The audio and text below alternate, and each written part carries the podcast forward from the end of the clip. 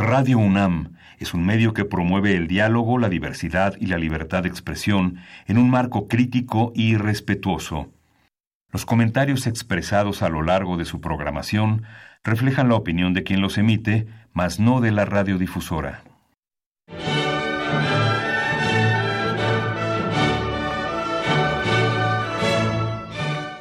Diálogo jurídico. Derecho, cultura y humanismo. Programa a cargo del maestro Eduardo Luis Feja.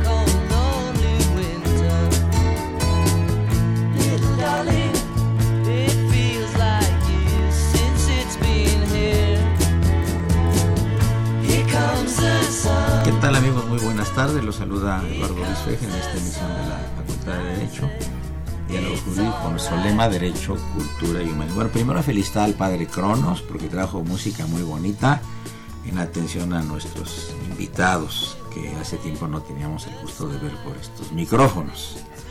Eh, me refiero al queridísimo maestro Miguel Ángel Rafael Vázquez Robles, a quien le doy la más cordial bienvenida a los micrófonos de Radio UNAM, en particular al programa de la Facultad de Derecho. Gracias, el agradecido soy yo. Nos acompaña también Christopher Pastrana, que nos acompaña en otras ocasiones aquí y que nos está haciendo la competencia con un programa de televisión cuyo nombre nos dirá más adelante y que me parece que va a ser pues un programa histórico realmente por, por el, la calidad del programa y la calidad de los invitados.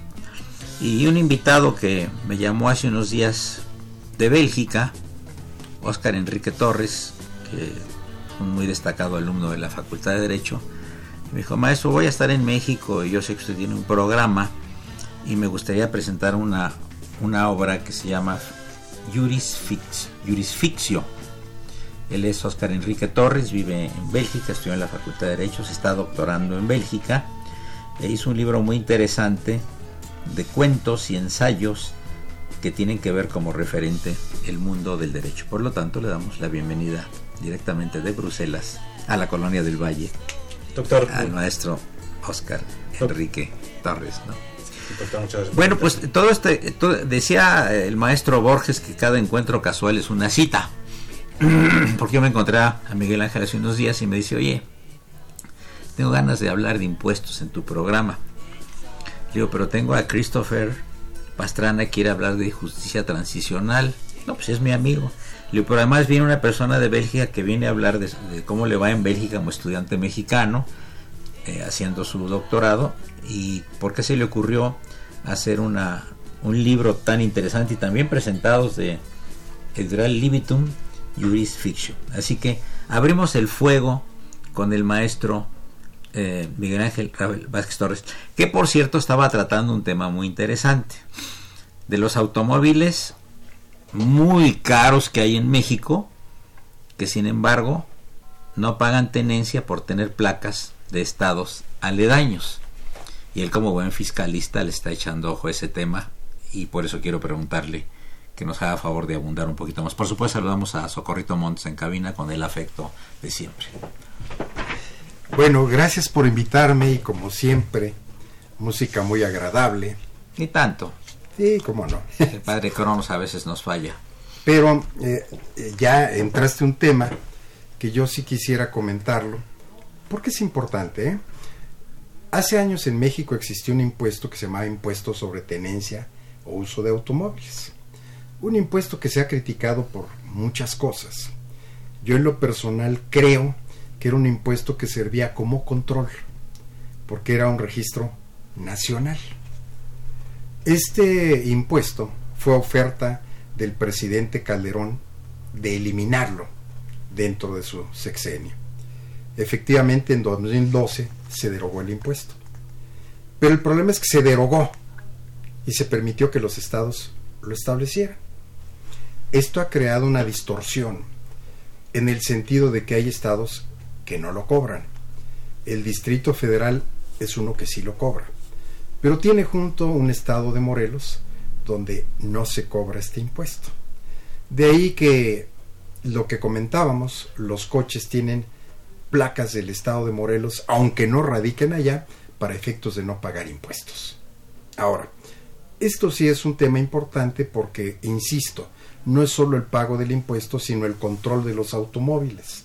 Ahora resulta que cuando hay un evento, se busca de inmediato el propietario del automóvil y resulta que no existe y el domicilio tampoco, concretamente en el Estado de México y en el Estado de Morelos. Una, una situación incómoda. Y yo en lo personal venía a hablar de otro aspecto porque los impuestos es algo necesario. El país requiere de nuestra cooperación y nuestro pago. Y refería yo porque en unos días, a más tardar el ocho de septiembre, el presidente tendrá que mandar una iniciativa de ley de ingresos y un presupuesto de egresos. Y yo lo refiero como algo sumamente importante, porque esta va a ser la política a seguir en este año. Y digo política porque no es solo de captación de impuestos, sino la forma como económicamente se pretende el desarrollo del país. Estamos a unos días de que lo envíen. Espero de corazón que se haga de manera adecuada y que efectivamente la finalidad sea cumplir con el objetivo de mejorar la situación del país. Este es un punto fundamental. Claro, va a depender no solo lo económico, sino también el impacto que cause en general a las personas.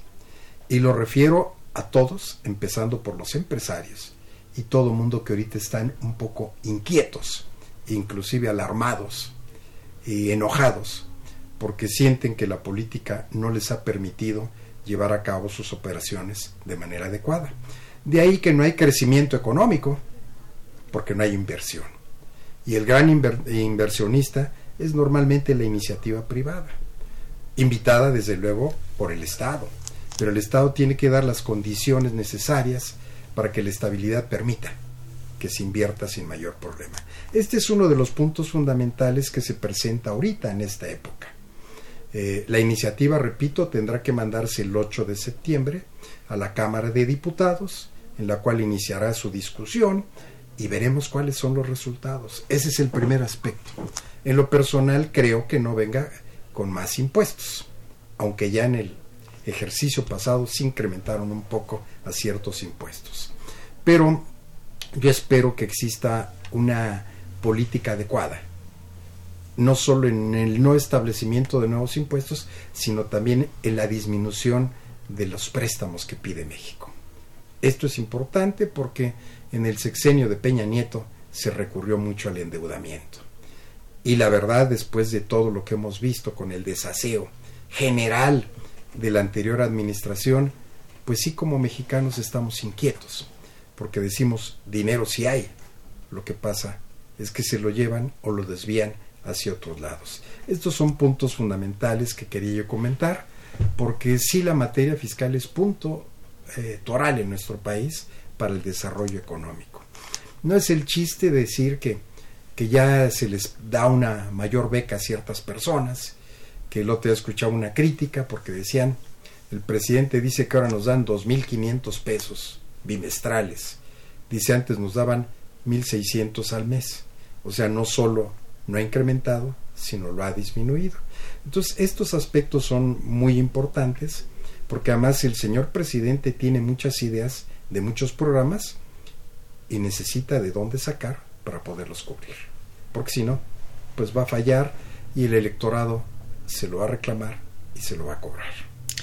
¿Qué hace un joven y distinguido egresado de la Facultad de Derecho como Oscar Enrique Torres, estudiando su doctorado en Bélgica. Esto parecía parecería una redundancia. ¿Qué hace? Pues está estudiando allá. Bueno, ¿por qué no París? ¿Por qué no Madrid? ¿Por qué no Alemania? ¿No? Platícanos un poco tu historia, por favor. Y desde ahí derivamos a el, el libro que acabas de, de publicar, que se llama Jurisficción. Claro, muchísimas gracias nuevamente por la invitación a este programa. Eh, gracias también por la pregunta, eh, eh, de la cual tengo res- una respuesta concisa. Eh, siempre me ha interesado un fenómeno eh, jurídico que surgió, como le comentaba al doctor Vázquez Robles, este, eh, en la, a finales de la década de los cincuenta, la actualmente conocida Unión Europea. Antes se llamaba la Comunidad Económica Europea, que reunía el tratado este, sobre la regulación de la, de, la, de la energía nuclear, el Euratom, ¿no? El tratado de la Comunidad Econ- Económica Europea, y el tratado del carbón, eh, de la producción del carbón y el acero, sí, sí. que formaba parte de, eh, bueno, fundó más bien esta comunidad, este, la CECA, ¿no? Eh, a mí me interesó muchísimo este fenómeno porque vino a cambiar muchos de nuestros conceptos, como el Estado mismo. ¿Por qué? Porque estamos hablando de una organización eh, na- eh, internacional, supranacional, que viene, eh, impone sus propias eh, directivas, impone sus propios reglamentos, así se le llama, o regulations en, en inglés, ¿no? Eh, los impone de manera vertical y los estados tienen que obedecerlos. Por ejemplo, en el reglamento, en el reglamento, eh, bueno, por lo general, y esa es una pequeña acotación, en el derecho internacional público debe haber un acto de transposición para que un, una legislación internacional surja efecto aquí en, en el país. En el caso de los reglamentos de la Unión Europea, no. Se creó un nuevo concepto que se llama la aplicación directa. No hay necesidad de hacer una, un acto de transposición para que este, este reglamento se aplique eh, de manera, eh, o sea, perdón por la redundancia, directamente a los litigios. Pero bueno, ¿quién lo aplica? Lo aplican las administraciones fiscales, lo aplican los jueces, los tribunales, los magistrados. Todos ellos son los encargados de aplicarlo, ¿no? Entonces, hay una serie de conceptos que viene a cambiar eh, gran parte de la teoría del derecho en, la, en Europa, y eso fue lo que a mí me interesó. Ahora, respondiendo a la pregunta, pues el corazón de la Unión Europea es Bruselas. Ahí está el Parlamento, el Consejo, la Comisión Europea. El Tribunal de Justicia está allá en Luxemburgo y el Banco Central Europeo está en, en Frankfurt. Eh, y también el, bueno, hay un Banco Central de Desarrollo, eh, etcétera, etcétera, ¿no? Pero ahí están estas tres instituciones fundamentales para la Unión Europea, y me parece que era, eh, si quis, yo, o sea, yo que quería estudiar a la Unión Europea y la aplicación, porque mi tesis es sobre la aplicación del derecho de la Unión Europea por parte de los jueces nacionales de los Estados miembros, Francia, Italia, eh, Bélgica, eh, España, eh, Inglaterra, son los que estoy eh, analizando, e Irlanda, eh, pues qué mejor que ir a, a, a, a Bruselas. Perfecto, amigos, llegamos a la primera parte del programa.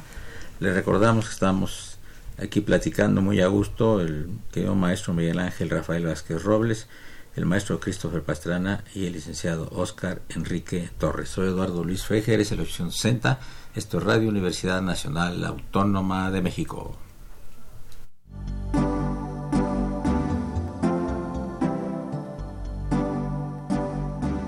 Está usted escuchando Diálogo Jurídico, Derecho, Cultura y Humanismo.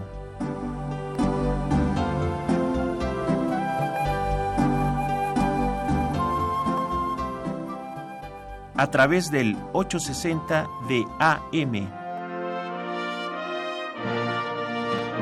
El alma mater del cuadrante. one, two, three, four, one, two Let me tell you how it will be. There's one for you, nineteen for me. 'Cause I'm the tax man. Yeah!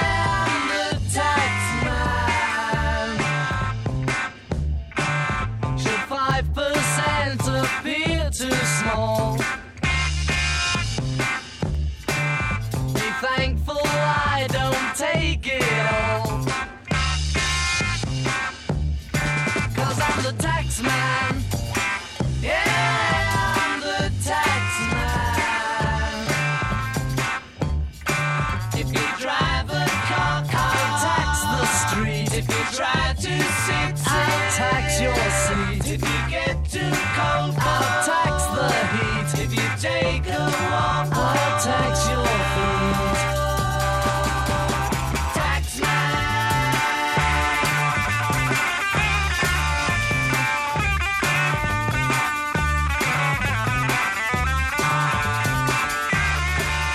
encontramos aquí la férrea discusión sobre el tema de los impuestos, pero vamos a platicar con Christopher Pastrana, que está haciendo, por cierto, trabaja en Derechos Humanos de la Ciudad de México, ha sido un distinguido funcionario de la Facultad de Derecho, de la que es profesor, continúa siendo profesor, pero está haciendo un programa muy interesante. Platícanos un poquito antes de que pasemos a lo de justicia transicional, que es de la que iniciamos eh, la plática que tuve hace unos días para que vinieras aquí al programa. Claro que sí, con gusto. Pues traemos un eh, en mente desde hace ya varios años un proyecto que es eh, pensado específicamente, la verdad, como algo, pues un capricho personal. Sí es algo en lo que estoy muy entusiasmado, sinceramente, pero que creo que puede dar eh, una repercusión positiva fundamentalmente para los estudiantes, para las nuevas generaciones y para nosotros mismos, para los colegas en, en la facultad. Se trata de entrevistar a grandes profesores, a los grandes profesores de la facultad, comenzando por los grandes profesores de la Facultad de Derecho. No, no será el único universo, por lo menos así lo tenemos pensado, pero rescatando la parte personal, la parte privada, íntima, de quiénes son, quién está detrás del grande maestro, del gran maestro que conocemos en las aulas de la facultad.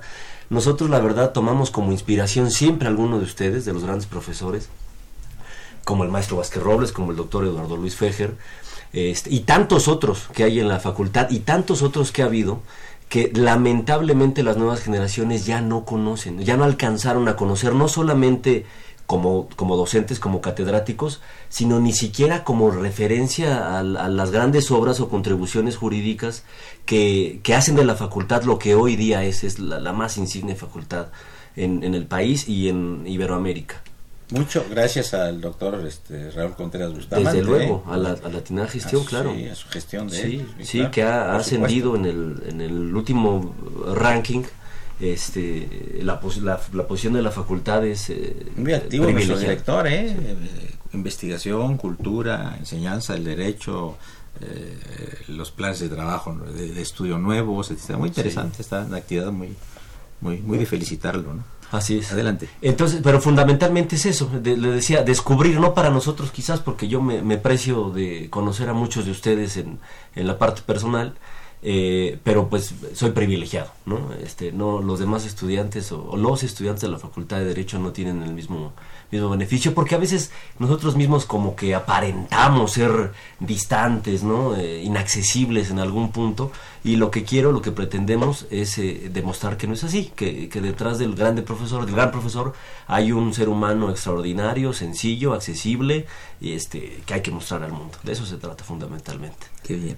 Tenemos dos llamadas, la del señor Jaime Chávez, que es nuestro único radio escucha. Ah, ya tenemos dos. Le pregunta al maestro Vázquez Robles, siguiendo una teoría que tiene el señor, él es el autor de la famosa teoría del sí pero no, dice, ¿por qué debemos pagar el impuesto vehicular si, vehicular si el impuesto fue creado para apoyar las pasadas y lejanas olimpiadas? ¿Y por qué seguimos pagando la tenencia? Eh, tiene razón parcialmente, pero, y esto quiero que que quede claro que es una opinión personal. Sí. Creo que lo importante a veces pudiera ser que el impuesto en su recaudación no fuera tan bueno. Y esto quiero mencionarlo porque siendo un impuesto federal, desde hace muchos años se regaló a los estados. O sea, los estados eran los que recaudaban. ¿Qué considero yo de, de vital importancia? El control vehicular. Cuando este impuesto existía no eran tantos automóviles. Ahora tenemos un número tan extraordinario de automóviles que la verdad yo creo que es un impuesto cuya recaudación en lo personal creo que no sería lo más importante, sino el control vehicular nacional. Creo yo que muchos impuestos no necesariamente son para recaudar, sino tienen otro fin específico. Y en el caso de la tenencia, para mí el fin sería el control de quién tiene coche, quién es el propietario y cómo funciona. Eh, porque esto da seguridad en general, inclusive yo hablo de una época donde los controles de automóviles eran manuales, mecánicos, ahora son por internet, y, y yo diría, para dar un ejemplo, que si hay un incidente vehicular, eh, la patrulla al llegar debiera de tener una computadora en la cual con las placas debiera de saber de quién se trataba. Al no tener este control se pierde mucho. Se pierde, y yo creo que tenemos otros aspectos que, que rayan en la inseguridad, que es uno de los puntos fundamentales que al presidente se le pide que se ataque. Es por esto, no, no pretendo mayores impuestos, sino mayores controles. Y esto lo requiere México y cualquier país. La jurista Cecilia Sobrevilla dice que sabiendo que los profesores Pastrana y Vázquez Robles son fans de los Beatles, que por qué no están hablando de los Beatles. Bueno, es que ahorita no es el no es el momento, querida Cecilia Sobrevilla Figueroa. Lo hicimos en el Inter, ¿no? Lo hacemos en el Inter, sí. Le mandamos un saludo muy atento al, al licenciado Horus también, que ah, también. Este, su asesor espiritual. Eh, eh, bueno, íbamos a hablar un poquito de la justicia transicional. ¿Podrías explicar qué significa transicional para nuestro auditorio? Porque es un término que usamos los abogados mucho, que escuchan en tribunales y en todos lados, pero para las personas que no conocen el término, ¿podrías hacernos favor? Sí, de lo... Concretamente a lo que no, a lo que nos referimos es eh, de la etapa que estamos atravesando en la Ciudad de México para eh, eh, transitar de la actual, todavía vigente, Procuraduría General de, la, de Justicia de la Ciudad de México hacia una Fiscalía General de la Ciudad de México. El cambio podría parecer, eh, como en muchas otras ocasiones, nada más cosmético, de, de nomenclatura, no lo es. Desde la entrada en vigor de la Constitución Política de la Ciudad de México, eh, en, es decir, ya a nivel constitucional local, la fiscalía o la investigación de los delitos, la persecución de los delitos, queda en manos de la Fiscalía General de Justicia de la Ciudad de, de México, a quien se le reconoce ya ahora, a nivel constitucional, su autonomía, como un órgano constitucional autónomo, un organismo público autónomo. Es decir, que esto ya no va... que esta institución, este organismo ya no formará parte del staff, del gabinete, de la jefatura de gobierno de, de la Ciudad de México, sino que será un organismo independiente con plena autonomía funcional de gestión, este, para decir qué delitos se, se investiga, definir cuál es la política criminal, este, establecer objetivos, estrategias, eh, un nuevo diseño de, de su estructura, eh, y de eso se trata fundamentalmente. Para ese efecto, el primero de enero de este año se expidió en la Gaceta Oficial de la Ciudad de México una ley de transición de la Procuraduría a la Fiscalía General de Justicia de la Ciudad de México, en donde, entre otras cosas, se establece en la estructura de la Fiscalía una eh, comisión técnica para realizar estos trabajos de transición de Procuraduría a Fiscalía. Esta, esta comisión técnica está integrada por siete personas. Eh, es un órgano colegiado que está trabajando junta, justamente en esto, en el diseño de normativa, de estructura, este, no, nuevas propuestas de, de, de diseño institucional de la, de la procur, Procuraduría, capacitación, eh, los concursos de oposición que eventualmente, bueno, que se han abierto y que eventualmente se seguirán abriendo para adscribir a, las nuevo, a los nuevos fiscales. En fin, una de las grandes premisas que tiene la nueva fiscalía, además de la autonomía, es el respeto a los derechos eh, humanos, ¿no? Entonces, la verdad es que yo no la asumo, no la entiendo, y creo que difícilmente alguien diría lo contrario, como un cambio cosmético o de nomenclatura, sino que sí trasciende, es una, es una cuestión, una modificación sustancial, eh, por lo que está en juego, ¿no? Eh, partiendo de... de de que el nuevo fiscal o la nueva fiscal general de justicia sea Eh, plenamente autónoma, plenamente independiente para, para decidir eh, temas de persecución criminal, ¿no? Fundamentalmente. ¿Qué, cómo, cuándo, dónde? Incluidos los criterios de oportunidad en, en la acción penal privada, por ejemplo, cuándo sí o cuándo no, que no sean al capricho del titular del Poder Ejecutivo en la Ciudad de México, sino de un órgano completamente autónomo que diga, por razones estrictamente de justicia, este, cuándo sí y cuándo no. Eso. Ajá, ¿y tú crees que esto sí pueda mejorar la administración de justicia de alguna manera? Yo estoy convencido que sí. Tengo el gusto de conocer a algunos integrantes de la de la, de la comisión técnica. Sé que están trabajando eh, fuertemente. De hecho, para para este mes eh, para este mes en la propia ley se establece la obligación de esta comisión técnica de, de presentar al Congreso de la Ciudad un plan de transición en el que conste eh, cuál es el diagnóstico, mapeos, política criminal, esto que decía yo, objetivos, estrategias, metas, un calendario. Este, están trabajando intensamente y en, en este mes, en lo que va de este mes, tendrá que prepararse, presentarse este plan ante el Congreso, este, y estoy convencido de que va a dar muy buenos resultados. La verdad es que estoy también entusiasmado en, en conocer a la nueva Fiscalía, que por cierto, eh, el, la, la, la ley orgánica vigente de la Procuraduría tendría que quedar abrogada en diciembre de este año. Este, o sea que para el año próximo ya tendríamos que estar estrenando cuando mucho sede la... fiscal de la Ciudad de México. Así es, así es que cuyos requisitos son eh, eh, tener treinta y cinco, tre, tre, por lo menos treinta y cinco años cumplidos al día de la designación, ser mexicano, este, eh, probo, no tener eh, un conflicto de interés. Quizá abogado, ¿verdad? Sí, licenciado en Derecho, sí, con cinco años por lo menos de, de ejercicio. De del, eh, exacto, probado en el ejercicio del derecho. Correcto. Amigos, tenemos en, en el en, en cabina una llamada telefónica del licenciado Rafael García Garza. Rafael García Garza. Eh, maestro Fejer, mucho gusto en oírlo. Bueno, nos hablábamos hace cincuenta años de tú, no si quieras cambiar hoy nada más para efectos de formalidad.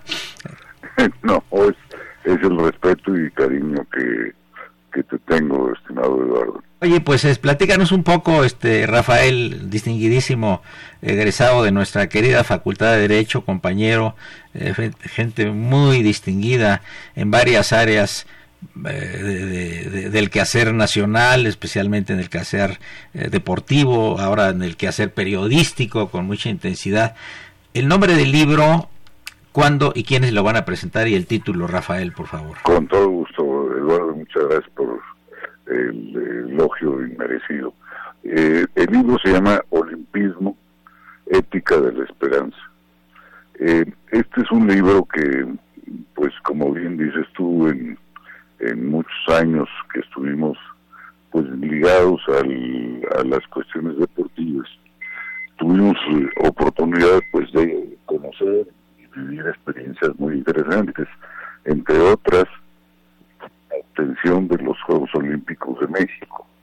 Entonces el libro está dedicado a un personaje al que yo le tuve gran aprecio y todavía le tengo un gran recuerdo, y fue para mí una gente, pues en mi formación tanto profesional como deportiva fue eh, fundamental, que fue el general José Jesús Clark Flores, que en aquellos años, hablo de los años sesenta y dos, sesenta y tres, era presidente del Comité Olímpico Mexicano y vicepresidente del Comité Olímpico Internacional.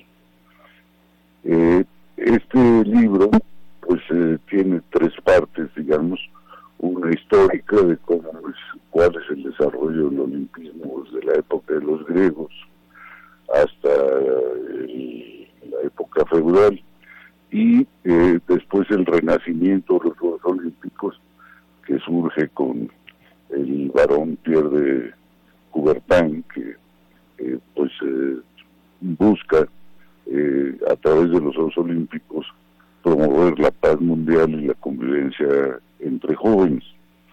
Eh, este renacimiento olímpico pues nos lleva a la época moderna, donde el olimpismo pues ya no es tanto como lo quería Coubertin, de que fuera competencia entre individuos, sino pues se ha vuelto realmente competencia entre naciones.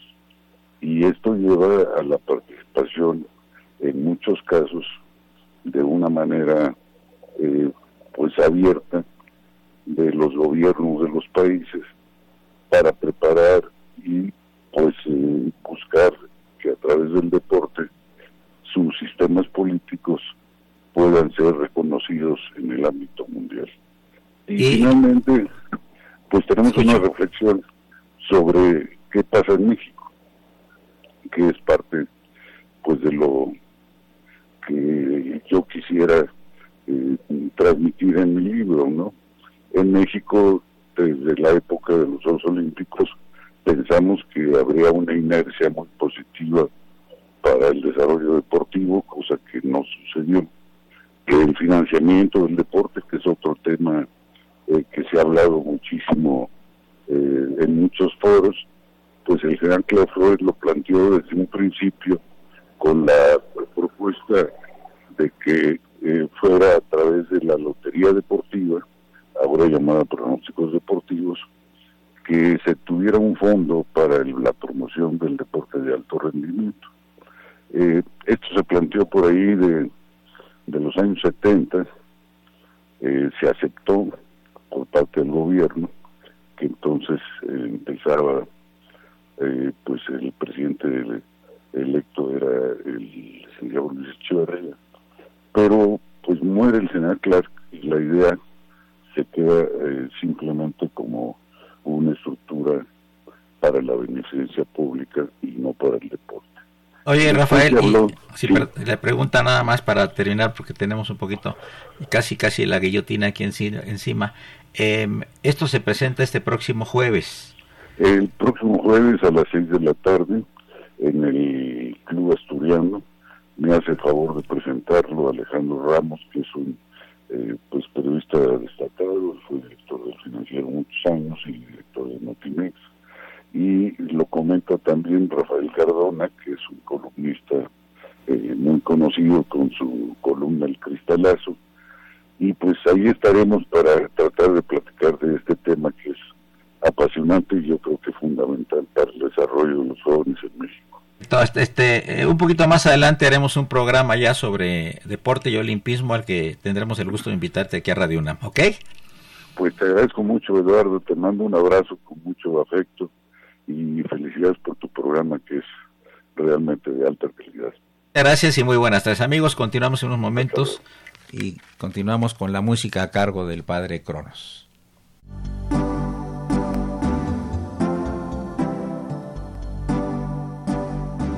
Está usted escuchando Diálogo Jurídico, Derecho, Cultura y Humanismo.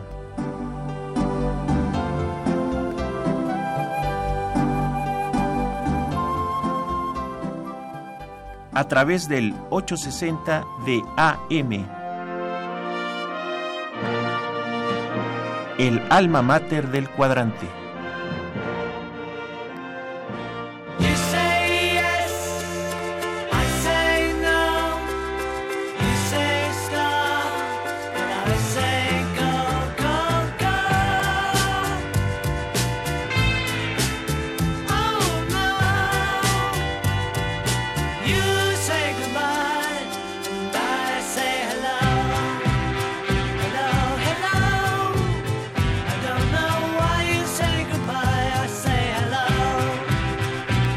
Continuamos aquí con el maestro Miguel Ángel Rafael Vázquez Robles, con Christopher Pastrana y el licenciado Oscar Enrique Torres, que viene directamente de Bruselas.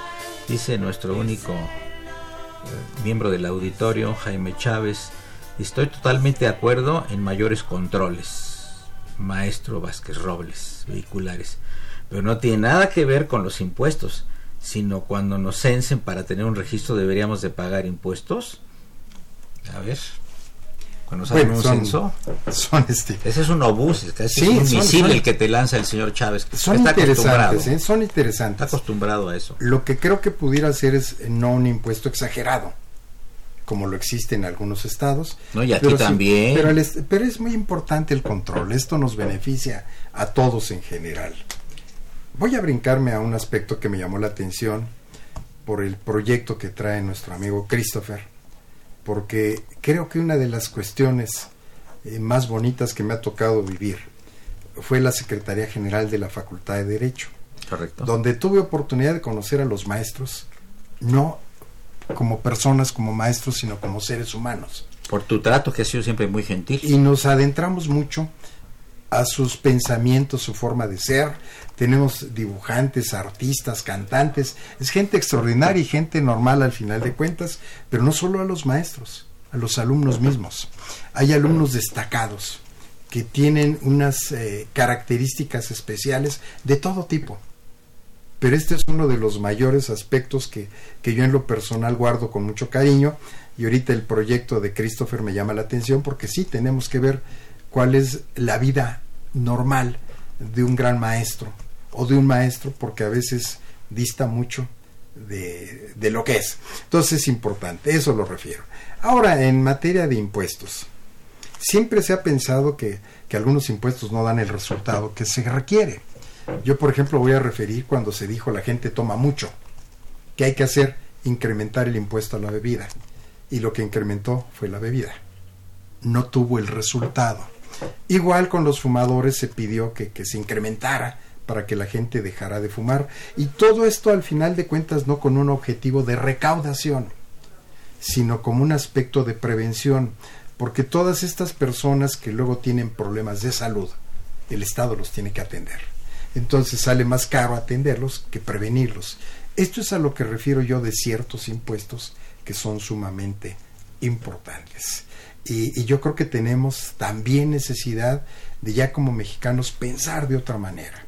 Lo que pasa es que los mensajes que vemos en la publicidad es que el dinero que pagamos se lo roban, y eso nos duele mucho, porque en realidad ese dinero debiera ser efectivamente para lo que se requiere y para subir el nivel de vida de la población.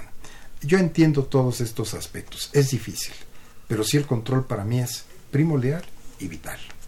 Regresando a don Oscar Enrique Torres, platícanos un poquito de, de, de, de dónde te salió la afición por escribir, que además lo haces muy bien, y conjuntar en este Jurisficción a un grupo muy importante de, de escritores, tanto mexicanos como extranjeros, hablando de la, la ficción en el derecho. Sí, eh, pues bueno, cuando era un adolescente en la preparatoria me salió este gusto por escribir. Eh, ¿En qué prepa estuviste? Estuve en el TEC de Monterrey, eh, Campus Ciudad de México. Okay. Eh, también tuve un pequeño proyecto, muy muy pequeño, de, de pasquín eh, literario que se llamaba Jeune Literature, ¿no? Este nombre en francés como literatura joven, ¿no? Se traduce así. De ahí surgió todo esto, ¿no? Eh, ahora, el libro, ¿cómo surge? Eh, mi asesor de, de mi tesis, eh, François Ost, ha escrito piezas de teatro, ha es, escrito cuentos, todos con una temática jurídica. Eh, cuando escribió su primer cuento, me lo envió por correo, lo comentamos, etcétera, y de ahí surgió la idea de reunir en un mismo libro veintidós cuentos distintos, o bueno, al final son veintidós cuentos eh, provenientes de Colombia, de Italia, de Francia, eh, de España, de México y de la India también. Tenemos un juez de Pondicherry, una pequeña ciudad al sur de la India, muy pobre, este, que nos hizo el favor de enviarnos sus dos textos escritos en francés. De ahí surge esta idea de tratar de, de hacer un proyecto global internacional en relación con los cuentos eh, jurídicos, ¿no? Eh, con este, de ahí también surge esta idea de la jurisficción, entendida como el empleo de la escritura literaria por parte de abogados, jueces, estudiantes de la facultad, para defender una tesis jurídica en relación a un problema determinado, o una crítica al derecho, o una concepción propia del fenómeno jurídico. Y aquí veo a Rafael Estrada Michel, sí, muy buen amigo personal y de esta estación, escribiendo el cuento Mi Princesa, ¿no? También César Callejas, que escribe sobre la delicada temática de la dictadura militar en Chile, ¿no? Así es. Etcétera. Y, y estas personas, por ejemplo, el señor Annoussamy. Sí, David Annoussamy. Sí, el que el, el que él es el juez de Pondicherry allá en la India. Ajá. David Annoussamy. Antoine Bayo es mi coasesor de tesis doctoral. Este, y el señor Bergerat. El señor Bergerat, ahí lo que hice fue, porque esto de la, la escritura de cuentos jurídicos no es nuevo, yo no lo inventé. O sea, incluso yo podría decir que el mismo Franz Kafka, a la hora de escribir El Proceso, estaba haciendo una novela jurídica, o sea, una jurisficción, ¿no? Eh, Émile Bergerat crea un, un cuento que se llama Un Padre Legal, eh, que fue escrito en mil novecientos cinco, ya está libre de derechos, ¿no? En Francia, en México, eh, y me permití eh, traducirlo al español. Cuestiones de derecho civil, se planteó un caso, eh, eh, cuestiones familiares, se planteó un caso, y al final se invita a los estudiantes, al lector, es lo que hace el autor, para resolver el, el caso que él planteó, ¿no? Y Karina Gómez Frode, que es una distinguida profesora y querida de la Facultad de Derecho, habla sobre una adopción, ¿verdad? Así es, así es, muy muy bonito cuento, eh, cuyo terrible, final, terrible. cuyo final, bueno, y cuyo final también es completamente inesperado. No lo quiero spoilear, no, no lo quiero adelantar, pero muy muy muy muy terrible en cuanto a la situación eh, de lo que comenta ella en el en el cuento del D I F, ¿no? De lo que hacen estos eh, a veces algunos agentes públicos eh, representantes del D I F, ¿no? Pero bueno. Eh, Harriet Jones, la diplomática, felicita por el tema de hoy a los panelistas. Dice que también le gustó mucho el programa de hace una semana. Entonces, Christopher, se avisoran nuevos tiempos para la administración de justicia en México. Entonces, el término va a ser fiscal General de General, Justicia. Justicia. Fiscalía, para dejarlo en, todavía en, sin género, dependiendo de si llega. Ahora yo no quisiera entrar en, en disquisiciones semánticas, pero por ejemplo, cuando se hablaba de la Procuraduría General de Justicia, ¿realmente procura justicia o procura el derecho? Yo, yo lo he platicado es... con los alumnos, ¿eh? O sea, procura el, el derecho, ¿no? Porque la justicia como que es una sí. cosa más elevada, y esa pues casi pertenece a los dioses. Es muy difícil la justicia, ¿no? Es, yo creo que es uno de los... El, el ser justo, el ser juez, es una de las labores más difíciles de un ser humano. No sé qué opines. Sí, de acuerdo. La verdad es que sí, desde la parte semántica, gramatical, estaría totalmente de acuerdo. Creo que sería una discusión nunca acabada. Yo también estaría por llamarla más bien Fiscalía General. Este, de aplicación del derecho del, o Fiscalía General, ¿no? Quizás la Fiscalía General de la Ciudad de México a secas, este, pero, pero Fiscalía pero, también tendría que ver con fiscal. Bueno, es, es que lo, lo, lo va a hacer, sí, fin, finalmente sí va a ser una... Va a fiscalizar también la cosa impositiva. No, me, me refiero, es que tenemos nosotros, digamos que estamos asumiendo desde la implementación de dos mil ocho con el nuevo proceso penal acusatorio, la figura, que sí la estamos extrapolando, o latinoamericana o la norteamericana, pero da lo mismo, la figura de fiscales en lugar de ministerios públicos, ¿no? Como esta parte de representante so- social. Lo que pasa es que si hablas delante de una persona que viene de Bélgica y que no conociera la terminología, claro.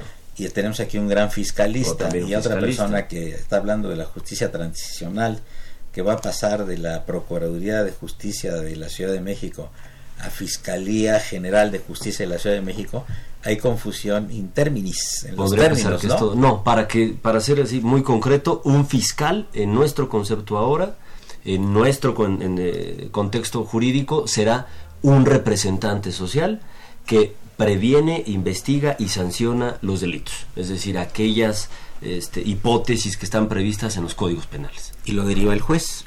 Sí, desde luego, desde luego, con una policía de investigación y ya todo un proceso ante, ante jueces. Es todo un cambio inclusive de mentalidad, mi querido maestro sí, Christopher. Sí, to- totalmente de acuerdo. Por eso le decía, apenas hace un par de días, cuatro cuando mucho, la, la actual Procuradora General de Justicia de la ciudad. Excelente Cristina, persona, ¿eh? Sí, y excelente sí, funcionaria. Recién estuvo en la Facultad de Derecho y estaba no? explicando este tema de que De, de hecho, de entre todas las características que mencioné, algunas de ellas hace un rato, rescata ella la de el respeto a los derechos humanos. Claro, claro, claro. ¿No? Y la paridad y de género, etcétera. La, la transparencia, la, la legalidad, eficacia, pero de la que sí. puso este, el acento, donde puso la tilde fue sí. en, en, en, en el respeto a los derechos humanos. Tengo una excelente impresión de ella, yo en lo personal, igual que del señor Gertz, ¿no? Entonces, este, sí. son dos personajes muy importantes, sí, ¿no? Sin en, duda. La, en la vida de México. Sí, pero el padre Cronos nos saca, nos sacando la guadaña, nos está amenazando con que ya nomás faltan unos cuantos minutos para que termine el programa, y está ansioso por poner esa música horrible que trajo hoy. Adelante.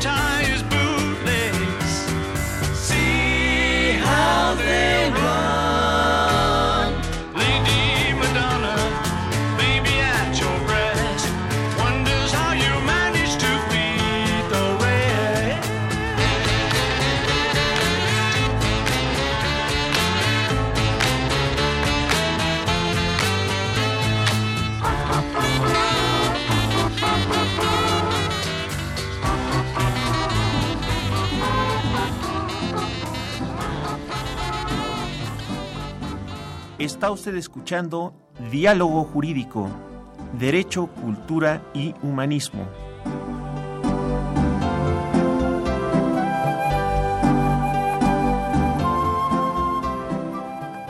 A través del ochocientos sesenta de A M.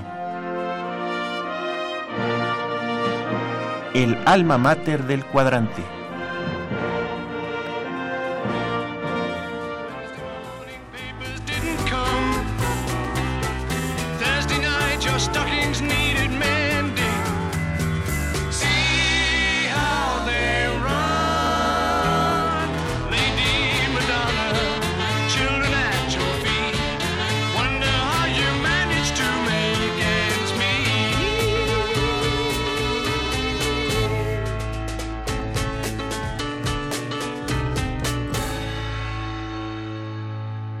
Llegamos a la última parte del programa. Yo quisiera las conclusiones primero del maestro Miguel Ángel Vázquez Robles con relación al futuro impositivo para los ciudadanos mexicanos.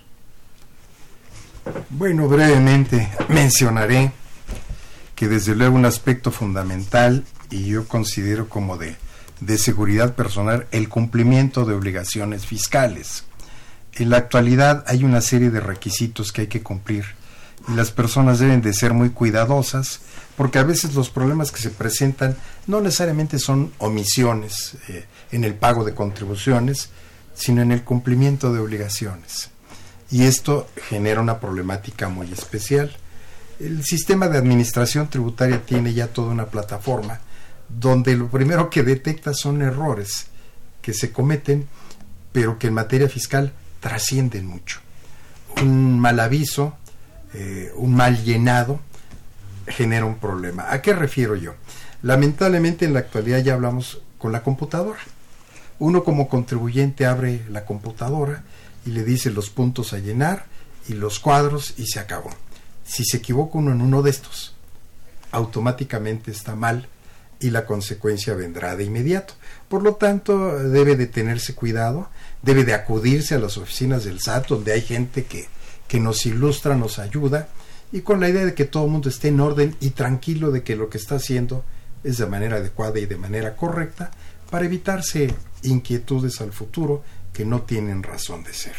Esa sería la recomendación y el cumplimiento estricto con el pago de los impuestos. Muy bien, que es toda una cultura, ¿verdad? Toda una cultura. ¿Y qué hacemos con los informales? Eh, millones. Los, hay, hay dos problemas. Sonrió el maestro, ¿verdad? Hay dos problemas muy graves en la actualidad. Uno, y los voy a mencionar rápidamente, uno es la economía informal, que no tiene nada de informal, que es formal, pero no paga impuestos. Que lo que hay que hacer es invitarlos a que cumplan de alguna manera. Se ha estado haciendo, se ha estado haciendo. La otra que veo grave, gravísima, es estas famosas factureras, empresas factureras, que le hacen un hoyo del tamaño del mundo sí, al, al fisco, sí, sí. Más que la economía informal, sí. Con una serie de actos simulados, los cuales digo yo que hay que atacar. Pero hay que atacar no necesariamente legislando, sino con los instrumentos que tenemos, llevar adelante las acciones, para que esto no vuelva a suceder. Yo la primera noción que tuve de facturas apócrifas fue en el año de mil novecientos setenta y seis. setenta y seis. Era yo todavía un estudiante y subsiste el mismo sistema, nada más más sofisticado. Ojalá se acabara con esta práctica irregular para el no pago de impuestos. Claro. Eh, Christopher, platícanos un poco más del programa y un poquito más de la autonomía de la futura Fiscalía de la Ciudad de México. Si le parece, inicio con lo de la Fiscalía, porque sí, efectivamente por olvidé mencionar un dato fundamental, que es, me preguntaba hace un rato si le tenía fe al, al proceso de transición. Sí, y hay un elemento que me parece que es no solamente novedoso, sino es una apuesta seria para la auténtica autonomía del, de quien habrá de ser la, el, el titular de la nueva Fiscalía. Hace unos días, el Congreso de la Ciudad emitió una convocatoria para integrar al Consejo Judicial Ciudadano de la Ciudad de México. Este Consejo Judicial Ciudadano habrá de estar integrado fundamentalmente por sociedad civil, por ciudadanos, quiero decir, gente que no tiene, que no debe tener, de acuerdo con las propias bases de la convocatoria, este, haber sido electo para algún cargo de elección popular, ¿no? Este, no tener una afiliación política, no tener conflicto de interés, etcétera. Bueno, este Consejo General Ciudadano habrá de ser, una vez que esté integrado, habrá de ser quien integre las propuestas que someterá al Congreso de la Ciudad de México, y de esas propuestas que presente el Consejo General Ciudadano, Consejo Judicial Ciudadano, habrá de elegirse a la nueva persona titular de la Fiscalía. A mí me deja sumamente satisfecho esta, este, este nuevo proceso de designación del titular, porque significa que no lo va a poner el, el, el jefe de gobierno, la actual jefe de, jefa de gobierno de la Ciudad de México, ¿no? Lo que ya de inicio garantiza la, la independencia y la autonomía de, de, de quien llegue a ser titular. Eso por la parte de la Fiscalía. Y por la parte del programa, pues decirles, les vamos a hacer la invitación formal en, en breve. Estamos en, en construcción la primera temporada. El doctor Fejer no, es muy modesto y no quiso decir que fue de los de los primeros invitados para participar con nosotros, halagándonos, este, haciéndonos el favor de estar ahí. Y, y para la segunda tanda de, de, de programas vienen eh, invi- invitados muy especiales, este, qué bueno. muy especiales. Ya les estaremos compartiendo fechas, este, horarios, medios. Y de eh, transmisión y todo de lo demás, ¿no? Sí, creo que está muy bien eso, ¿no? Son, sí. son testimonios muy importantes, ¿no? Estamos muy, muy satisfechos, la verdad es que sí, muy, muy, muy entusiasmados porque salga bien el programa. Y don Oscar Enrique Torres, usted también escribe, escribes también un cuento aquí, ¿no? Sí, así es, eh, un cuento que se llama Fiat Justitia, Raed Caelum, que se haga la justicia sin importar las consecuencias, en español, que se contextualiza en la Edad Media en Bélgica en el año mil trescientos noventa y cinco y, y, y del cual trata sobre un duelo entre dos, entre dos personajes. Eh, recordemos que el duelo eh, era, uno de las, era una de las formas de, resu- de resolver conflictos en la Edad Media. De lavar el honor. Sí, exactamente. Y, y, y también la, la cuestión de, de Dios, las cuestiones católicas entraban mucho porque al final quien ganaba decía la verdad a lo, según los ojos de Dios, ¿no? Pero bueno, ese no es el final. Casi una ordalía. Sí, y ese no es el final. Al final eh, me gusta darle un giro inesperado a mi cuento y pues los invito a leer eh, Jurisficción y... y todos los cuentos que bueno, esa es la característica del cuento, es un relato breve con final sorpresivo. Sí, podría, a mí me gusta verlo así. Sí. No, es que así es la, así es el formato del cuento. Ah, okay. De otra manera sería un ensayo, un, un, o yeah. tendría un relato, etcétera. Pero el, el cuento es ese. Un, un y entre sorpresivo. Más breve, más difícil hacerlo. Sí, claro. Sí, sí, sí, sí. Yo, bueno, yo escribí mucho cuento durante muchos años, fue una de mis especialidades, y si no no es tan fácil en media hoja eh, señalar personajes, acontecimientos y sobre todo el final sorpresivo, ¿no? Así que pues yo les agradezco muchísimo a, a Miguel Ángel Rafael Vázquez Robles, que me una gran amistad, admiración y agradecimiento por sus atenciones siempre que cuando fue funcionario y como amigo, a Christopher Pastrana, su presencia, comentarios y su indudable y destacada personalidad en el mundo jurídico y ahora de los derechos humanos. Y aparte como productora ahora de televisión. Y desde luego el gusto de recibir directamente desde la capital de Bélgica, desde Bruselas, Bruselas sí. O vas a Brujas de vez en cuando, que está muy bonito. Muy bienvenido. Por cierto que de ahí es este Magritte, ¿verdad? Así el es, pintor Magritte, ¿no? Así es, surrealista. Y ahí se llevó a cabo el duelo entre Verlaine y Rimbaud, se dieron, a, se, se dieron de balazos en el siglo diecinueve, por si no sabías. Ese de, dato sí no lo conocía. Es, es, es una vida muy trágica, muy interesante, de una relación muy especial entre, entre dos grandes artistas del siglo diecinueve. Más obviamente muchas otras cosas de las que ha sido escenario Bélgica, que además es un lugar de... de producción de diamantes muy famoso. Así es, en Amberes. Y que ahora tienen toda la cuestión de la Unión Europea, ¿no? Así es. Bien, fue una operación de Socorro Montes, a quien saludamos con el afecto de siempre. La imagen siempre grata del padre Trejo, que por cierto nos va a deleitar con un programa de radio muy interesante que va a grabar próximamente y que tendrá como invitado a un descendiente de Emiliano Zapata. Así es, padre Cronos. Perfecto. Asistente de producción, Raúl Romero y Escuti, el niño de la radio. Soy Eduardo Luis Fejer, continúen en ochocientos sesenta, esto es Radio UNAM. La mejor de las tardes a todos.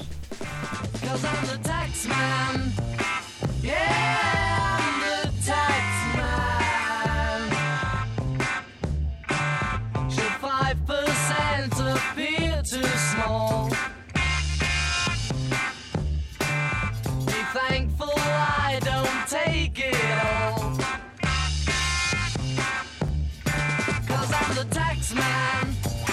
Yeah, I'm the tax man. If you drive a car, I'll tax the street. If you try to sit, I'll tax your